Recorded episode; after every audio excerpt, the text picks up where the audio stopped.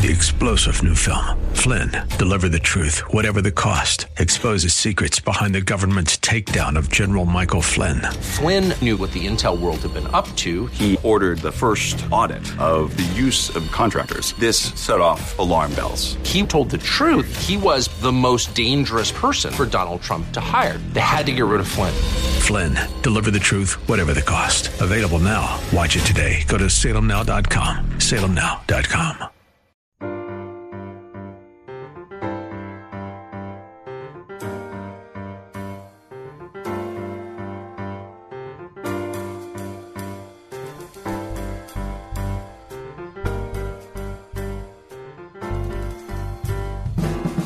Welcome to His Life Revealed with Pastor Todd Granger of His Life Fellowship in San Antonio, Texas. We're glad you've chosen to join us today. Our passion at His Life Ministries is to help believers know Him and show Him. So we keep it simple. It's just about Jesus. Our prayer is that the Holy Spirit will make His truth plain to you so you can walk in freedom and enjoy the life of union that God has designed for you to live. And now, here's Pastor Todd. Let's look at our text for tonight. We're going to cover James chapter 2, verses 1 through 13. James writes, My fellow believers, do not practice your faith in our glorious Lord Jesus Christ with an attitude of partiality toward people. Show no favoritism, no prejudice, no snobbery. For if a man comes into your meeting place wearing a gold ring and fine clothes, and a poor man in dirty clothes comes in, and you pay special attention to the one who wears the fine clothes and say to him, you sit here in this good seat, and you tell the poor man, you stand over there and sit down on the floor by my footstool. Have you not discriminated among yourselves and become judges with wrong motives? Listen, my beloved brothers and sisters. Has not God chosen the poor of this world to be rich in faith as believers to be heirs of the kingdom, which he promised to those who love him? But you, in contrast, have dishonored the poor man. Is it not the rich who oppress and exploit you and personally drag you into the courts of law? Do they not blaspheme the precious name of Christ by which you are called? If, however, you are really fulfilling the royal law according to the scripture, you shall love your neighbor as yourself, that is, if you have an unselfish concern for others and do things for their benefit, you are doing well. But if you show partiality, prejudice, favoritism, you are committing sin and are convicted by the law as offenders. For whoever keeps the whole law but stumbles in one point, he has become guilty of breaking all of it. For he who said, Do not commit adultery, also said, Do not murder. Now, if you do not commit adultery, but you murder, you have become guilty of transgressing the entire law. Speak and act consistently as people who are going to be judged by the law of liberty, that moral law that frees obedient Christians from the bondage of sin. For judgment will be merciless to one who has shown no mercy, but to the one who has shown mercy, mercy triumphs victoriously over judgment. And we begin with verse 1 where he says, My fellow believers, so we don't have to guess about who he's talking to. Do not practice your faith in our glorious Lord Jesus Christ with an attitude of partiality toward people. Show no favoritism, no prejudice, no snobbery. And your translation may actually say, My brethren. But the Amplified makes the original text very clear there. He is addressing believers. And this is a command that James is saying to them, and he's saying it emphatically. If you are people of faith, and this is present tense, so he's saying, if you are people of faith, stop. Stop it. Stop showing partiality. Stop showing snobbery. Stop acting this way towards others. It's contrary to faith. It is the practice of ordering your soul after the flesh. Now, only God judges flesh, and if you are attempting to live your life by faith in absolute dependence on the Spirit of truth, reject such thinking, taking that thought captive, repent of that attitude. Now, James is addressing an ongoing issue that these believers were accustomed to participating in and were to some degree settled in. One commentator wrote, we do well to remember that James wrote to a very partial age, filled with prejudice and hatred based on class, ethnicity, nationality, and religious background. In the ancient world, people were routinely and permanently categorized because they were Jew or Gentile, slave or free, rich or poor, Greek or barbarian, or whatever. A significant aspect of the work of Jesus was to break down these walls that divided humanity and to bring forth one new race of mankind in Him. Do you know what that one new race is? It's right, the new creation. That's who you are. We are one. Now here's the thing. If I don't believe in gravity, does that nullify the law of gravity? No, it doesn't. What Christ did in creating really just two men. One being the men after Adam, the other being the men after Christ.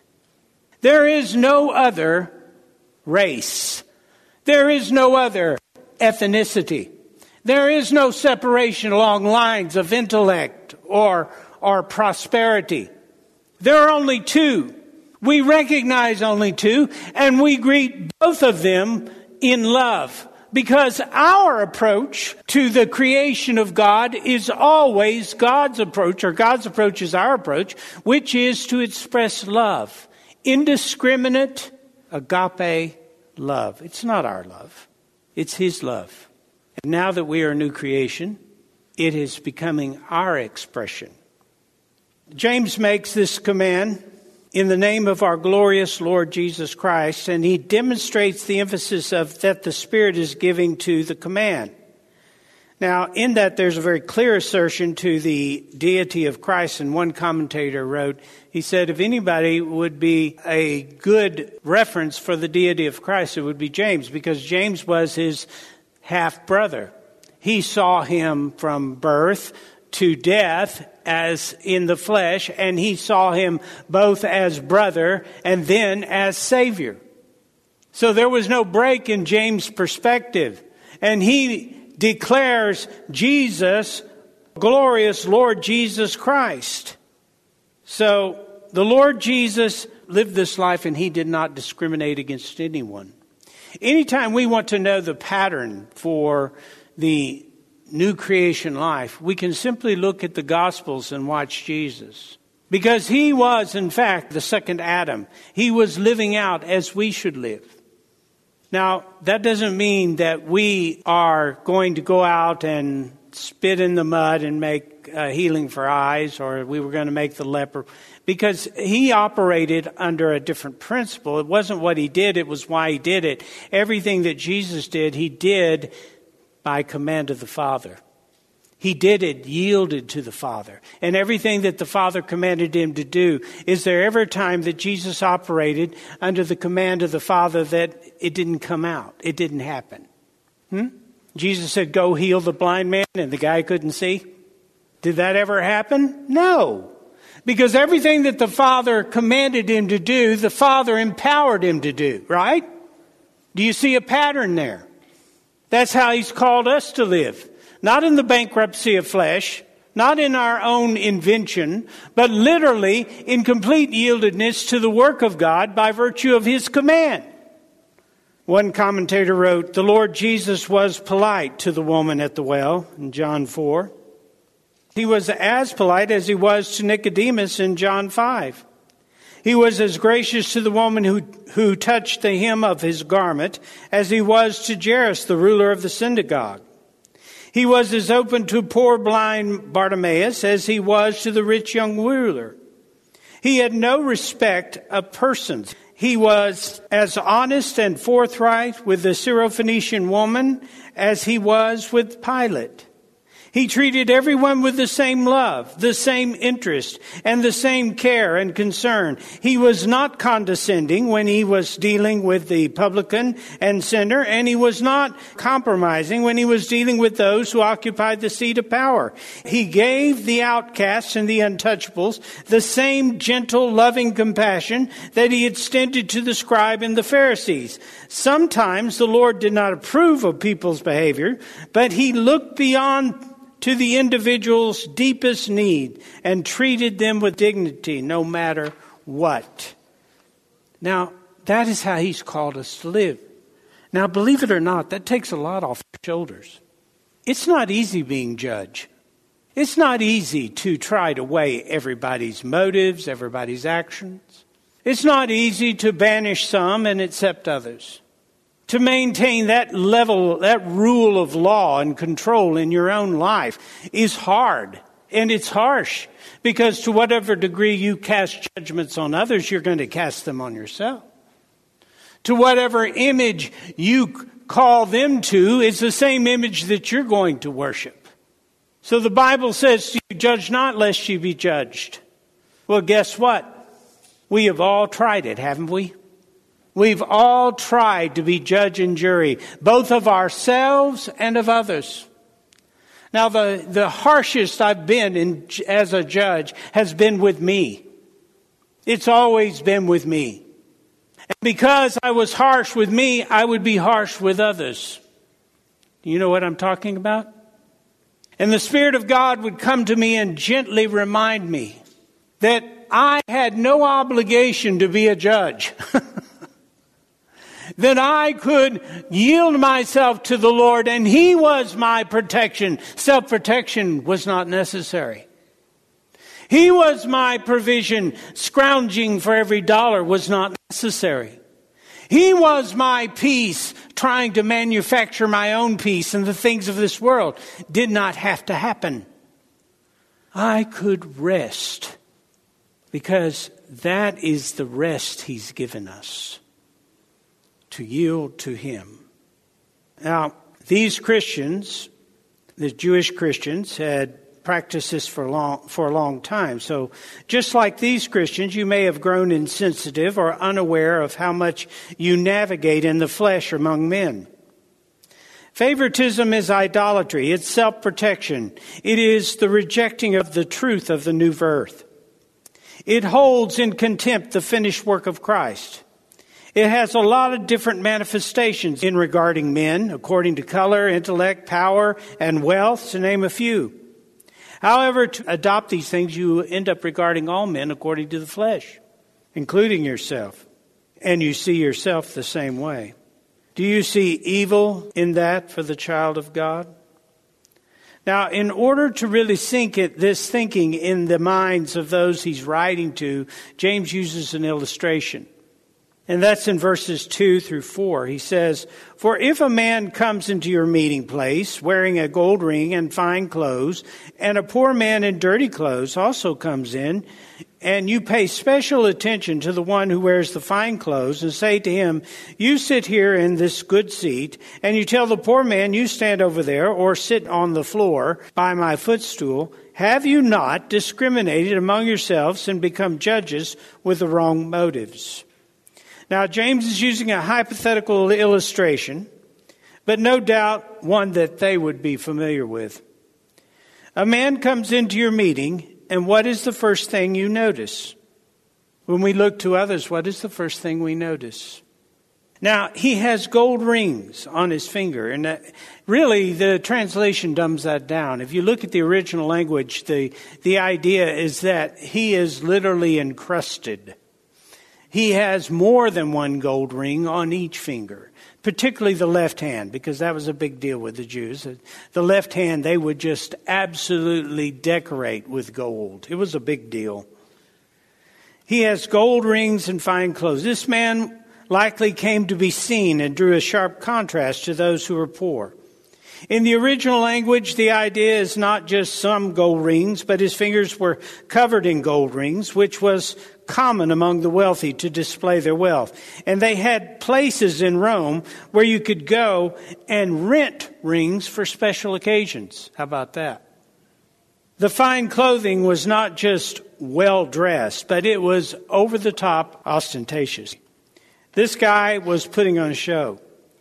And this proud peacock comes in first and is immediately noticed. And then to strike an extreme contrast, James introduced a poor man who follows him in, in dirty clothes. Now, the poor of the Bible were facing starvation and did not possess much in the way of material goods. Poor in the Greek is patakos, and it means to crouch, to cringe, to cower down, or hide oneself for fear. A picture of one crouching and cowering like a beggar with a tin cup to receive the pennies dropped in is an adjective which describes one who crouches and cowers and is used as a noun to mean beggar.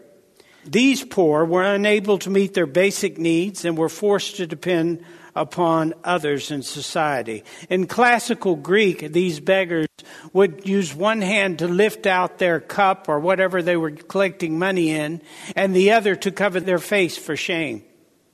They would literally cover themselves ashamed that they were unable to provide for themselves. These people were destitute. And dirty clothes doesn't even begin to describe what they're saying there. Dirty actually means filthy, covered in filth. That's what it means. So the picture here is someone who you wouldn't want to sit next to because they would reek. Someone who literally was destitute and likely starving. That's who followed this. Now, look at the contrast he's setting up. But I want, don't want you to think that James came up with this hypothetical situation and pulled it out of the air. This is literally the contrast they dealt with every day the rich and the poor. And in the Jewish system, they had a, a very specific way of segregating these people out. But in the Christian system, there was to be no segregation. None. In the early church, the poor became teachers just like the rich might have.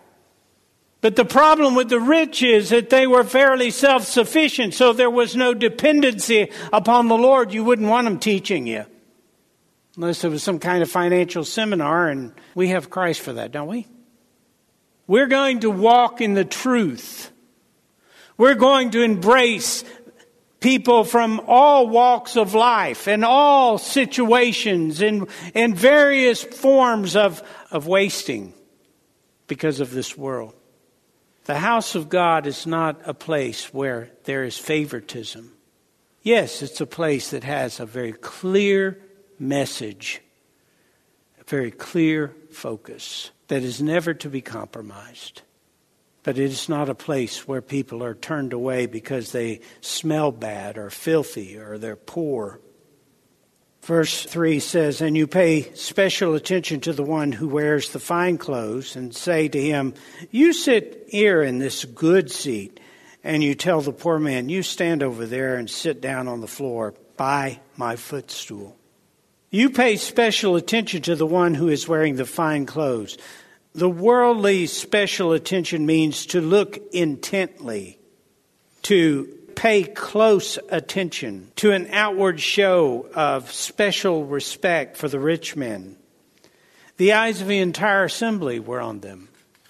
Now, unfortunately, we're very open here. We've got glass all the way across the front, so the eyes of the entire assembly are on you when you walk through the door. But it is not, it is not to make judgments. Our hearts are warmed to see a brother come through the door, aren't they? Not these people. They had already made an assessment. They tell the rich man, Here's a good seat for you. He's not just cordially offered any place, but a good place, which in the Greek pertains to a, a meeting a high standard of excellence or expectation, possibly a seat with a cushion, a place of honor. And that reminds us of the sin of the scribes and the Pharisees who loved the chief seats in the synagogues. It's mentioned in Matthew chapter 23. Then, in contrast, that poor fellow is not even offered a seat. or even the footstool. He says, sit by my footstool. He doesn't tell him, oh, you can sit on my footstool. He says, sit on the floor. Doesn't even offer him his footstool. Again, this was a practice. It was not a singular event, but what is worse is the mindset that went with it. They had dulled their conscience to it. Why? Because they regarded themselves according to the flesh, therefore they regarded all men the same way. Now notice that in this illustration there's no indignation or rebuke from the others in the, in the group, not even from the leadership. So James points to the obvious conclusion. Have you not discriminated among yourselves and become judges with the wrong motives? And that word judges is not a compliment. You are acting in idolatry. You are setting yourself up as God. You are condemning people as though that were yours to do. But what is even worse is you have neglected and cast away the finished work of Christ. You do not see yourself as a spiritual being, so you do not see them as a spiritual being. That's a curse in your soul that you will perpetuate. The usher showed favoritism, thinking of what the rich man might do for the church if he received preferential treatment. Now, this reflects a double mindedness I think James addressed that in the first chapter around the eighth verse. But he says, he was godless and unbelieving in his perspective regarding externals about the souls of men. James is calling these believers to wean their souls from a worldly perspective. Have you allowed your, the Lord, the Spirit of God, to sift your soul? Now, one of the things that we talk about constantly is that you invite the Spirit into your soul to bring balance. If you invite the Spirit of God into your soul, there are going to be things that, that you are entertaining in your soul that He will point to. Unfortunately, if that gets uncomfortable, we, get, we allow ourselves to get distracted, don't we? God's dealing with us on the soul level. It's time to watch TV. When God's dealing with us on a soul level, it's time to pick up that magazine you've been wanting to read, up the radio. And this is a, almost an instinctive fleshly reaction to the work of the Spirit. At that point, when we feel the conviction of the Spirit of God over the things that we have been entertaining in the soul, and there is a direct contrast. This is not ambiguous. He's not saying if, maybe, or might. The Spirit of God is very clear as He distinguishes what is of Him and what is of the world or the flesh. At that point, we need to stop and we need to say, Speak, Lord, your servant hears. I will yield to you all. There is not a single thing in my soul that I want to hold against your will. I have no separate identity. Do you have a separate identity? Is there a duality, a double mindedness in your thinking? Do you entertain the idea that you may be something apart from Christ? That is not what you were called to. The life that He gave you is so much infinitely better than living in a duality by inviting all kinds of distractions and worldly thinking into your soul. And one of the ways we start that paradigm, that momentum in our soul, is by making judgments of others. When you came into this world, how did you get any sense of who you were and what was acceptable and what was not? Right? Without. From others. That was your balance. Well, now we're, we're put in that position. God has given us a new being that does no longer get its balance from without, but gets its balance from within. So when we walk out in the world, we don't want to operate in the presumption that we know. Even in the simplest sense, we don't know. We are sheep. This is why Jesus compares us to sheep and we yield our souls unto Him and we begin each day saying, Father, order my steps. Father, direct my thoughts. Father, help me to know your will in this day. That's how we are to live. That is a life of faith. Faith is not the intermittent confession of truth. Faith is the constant application of your belief to His Word. Understand that this had been a constant practice, and you would have no conviction concerning these things apart from the contrast between the new creation and the flesh. Remember, this behavior was condoned and practiced in society. Now, here's something that's going, going to present itself, if it hasn't already in your life, and that is that society is going to operate in a different normal. It's going to say it's okay to act this way. Thank you for joining us for His Life Revealed with Pastor Todd Granger. This program is the radio ministry of His Life Fellowship in San Antonio, Texas. If you'd like to know more about us, visit us on the web at hislifeministries.org or on Facebook at His Life Fellowship. We would love to have you join us for worship. We meet on Saturdays at 5 p.m. at 1307 Blanco Woods, at the corner of Blanco Road and Blanco Woods, just inside Loop 1604. Also, if you would like to help support this ministry, you can send your tax deductible donation to His Life Ministries, P.O. Box 1894, Boerne, Texas 78006.